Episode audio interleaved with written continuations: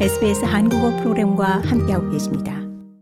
호주에서 일하는 여성은 남성보다 거의 20% 적은 임금을 받으며 남성보다 연간 약 18,000달러를 적게 받는 것으로 나타났습니다. 또한 3,000개 이상의 호주 기업에서 남성에게 유리한 성별 임금 격차가 있는 것으로 집계됐습니다.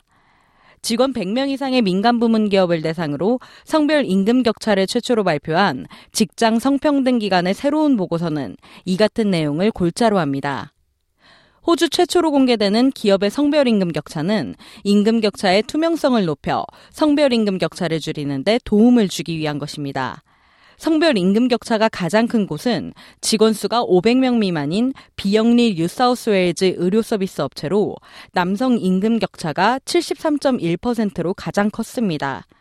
보고서는 기본급, 연금, 초과근무수당, 보너스를 포함한 직원의 총 보수를 기준으로 전국의 성별 임금 격차 평균이 19%라는 사실을 발견했습니다. 즉, 1년 동안 여성이 받는 급여의 평균이 남성 급여의 평균보다 18,461달러 적다는 뜻입니다. 기본급으로만 계산하면 여성은 남성보다 11,542달러를 더 적게 받습니다.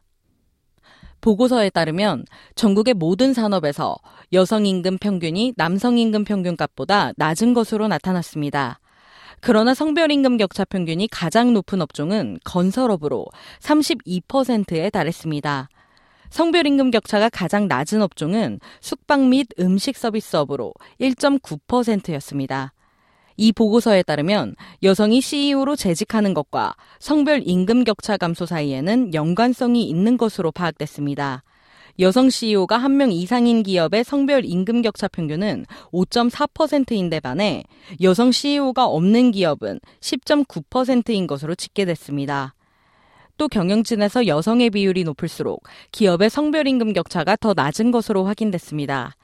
보고서에 따르면 경영진에서 성별 균형을 잃은 기업은 여성 비율이 0에서 20%인 기업보다 성별 임금 격차가 중립적일 가능성이 2배 더 높았습니다.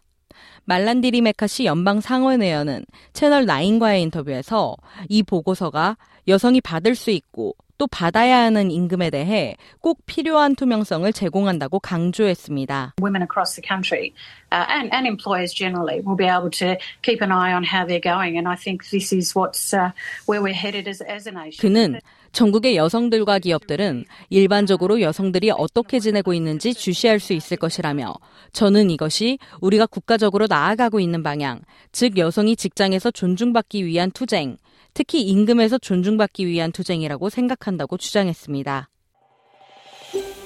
더 많은 이야기가 궁금하신가요? 애플 팟캐스트, 구글 팟캐스트, 스포티파이 또는 여러분의 팟캐스트를 통해 만나보세요.